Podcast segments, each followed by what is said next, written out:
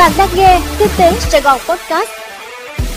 Thưa quý vị, mời quý vị nghe bản tin podcast ngày hai mươi tám tháng mười của Kinh tế Sài Gòn. Và tôi là Minh Quân sẽ đồng hành cùng quý vị trong bản tin podcast hôm nay.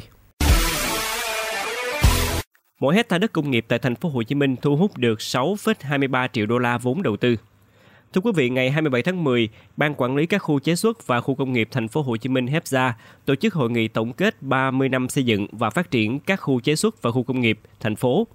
Theo ông Hứa Quốc Hưng, trưởng hép dê a, sau ba mươi năm phát triển, đến nay thành phố Hồ Chí Minh có ba khu chế xuất và mười bốn khu công nghiệp đã đi vào hoạt động với tổng diện tích ba nghìn tám trăm mười một phẩy bảy mươi mốt héc ta, đạt sáu mươi tư phần trăm diện tích quy hoạch của hai mươi ba khu chế xuất khu công nghiệp thành phố, tỷ lệ lấp đầy đạt bảy mươi bảy phần trăm. Tỷ suất thu hút đầu tư trung bình trên một hectare đất công nghiệp đã cho thuê tại các khu chế xuất, khu công nghiệp ở thành phố Hồ Chí Minh đạt sáu phẩy hai mươi ba triệu đô la Mỹ, được cho là tương đối thấp. Thành phố Hồ Chí Minh đặt mục tiêu tăng dần tỷ suất thu hút đầu tư bình quân trên một hectare lên mười lăm triệu đô la vào năm hai nghìn không trăm hai mươi lăm. mười bốn loại cây ăn trái được chọn tập trung phát triển đến năm hai nghìn không trăm hai mươi lăm và năm hai nghìn không trăm ba mươi. Thưa quý vị, Bộ Nông nghiệp và Phát triển Nông thôn đã phê duyệt quyết định phát triển cây ăn trái chủ lực đến năm hai nghìn không trăm hai mươi lăm và năm hai nghìn không trăm ba mươi. Thanh long, xoài, chuối, vải, nhãn, cam, bưởi, dứa, chôm chôm, sầu riêng, mít, chanh dây, bơ và mãng cầu sẽ là mười bốn loại cây ăn trái được Bộ Nông nghiệp và Phát triển Nông thôn chọn tập trung phát triển đến năm hai nghìn không trăm hai mươi lăm và năm hai nghìn không trăm ba mươi. Bộ Nông nghiệp và Phát triển Nông thôn đề ra mục tiêu đến năm hai nghìn không trăm hai mươi lăm, diện tích cây ăn trái cả nước đạt một phẩy hai triệu héc ta với sản lượng đạt mười bốn triệu tấn. Trong đó, mười bốn loại cây ăn trái chủ lực như nêu trên đạt chín trăm sáu mươi nghìn héc ta với sản lượng đạt khoảng mười một đến mười hai triệu tấn. Kim ngạch xuất khẩu trái cây đến năm hai nghìn không trăm hai mươi lăm đạt trên năm tỷ đô la Mỹ.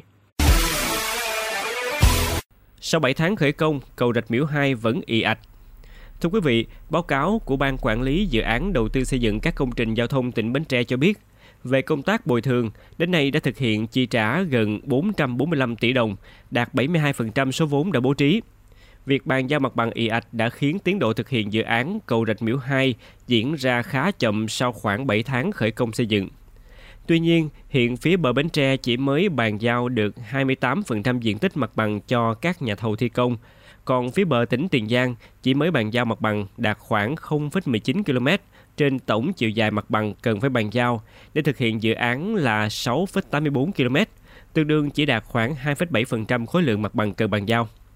Dự án cầu Rạch Miễu hai được khởi công ngày hai mươi chín tháng ba, có tổng mức đầu tư năm nghìn một trăm bảy mươi lăm tỷ đồng, có tổng chiều dài mười bảy phẩy sáu ki lô mét, điểm đầu tại ngã tư Đồng Tâm, huyện Châu Thành, tỉnh Tiền Giang và điểm cuối tại km mười sáu cộng sáu trăm sáu mươi, quốc lộ sáu mươi thuộc thành phố Bến Tre, tỉnh Bến Tre. Đề xuất thu phí đổ xe ở lòng đường qua tài khoản e tê xê. Thưa quý vị, Công ty trách nhiệm hữu hạn một thành viên dịch vụ công ích Thanh niên xung phong thành phố Hồ Chí Minh vừa đề xuất Ủy ban nhân dân thành phố Hồ Chí Minh chấp thuận việc thu phí đổ ô tô dưới lòng đường bằng tài khoản thu phí không dừng e tê xê thay thế ứng dụng MyParking. Theo Công ty Thanh niên xung phong, việc thu phí qua ứng dụng hiện hữu còn nhiều hạn chế, gây khó chịu cho khách hàng và khó khăn trong việc vận hành của nhân viên như tốn thời gian, lỗi ứng dụng, tiêu cực trong việc thu phí. Trong khi đó, việc thu phí qua tài khoản e tê xê giúp người dùng dễ dàng nạp tiền, kiểm tra giao dịch và có thể xác định các vị trí đổ xe, số lượng trống nhờ hệ thống có thể kết nối với hệ thống nhận diện để xác định những vị trí này. Thêm vào đó, thu phí bằng tài khoản e tê xê có thể giúp tăng doanh thu từ ba mươi đến năm mươi phần trăm, giảm năm mươi phần trăm chi phí nhân công và bốn mươi phần trăm phí thuê phần mềm vận hành. Kinh tế Internet a sê an hạ nhiệt khi người tiêu dùng hạn chế chi tiêu. Thưa quý vị, nền kinh tế Internet của các nước a sê an đang chậm lại sau nhiều năm tăng trưởng mạnh mẽ. Theo báo cáo nghiên cứu thường niên của Google, Tập đoàn Đầu tư Nhà nước Temasek của Singapore và hãng tư vấn quản lý Bain công bố ngày hai mươi sáu tháng mười. Điều này cho thấy rằng, ngay cả các thị trường kinh tế số mới nổi cũng không tránh khỏi tác động từ tình hình vĩ mô, bất ổn toàn cầu, bao gồm lạm phát và lãi suất tăng cao. Báo cáo ước tính chi tiêu trực tuyến ở các nước a sê an, bao gồm Singapore, Indonesia, Malaysia, Thái Lan, Việt Nam và Philippines sẽ tăng khoảng hai mươi phần trăm trong năm nay, lên hai trăm tỷ đô la Mỹ, giảm tốc so với mức tăng trưởng ba mươi tám phần trăm của năm ngoái.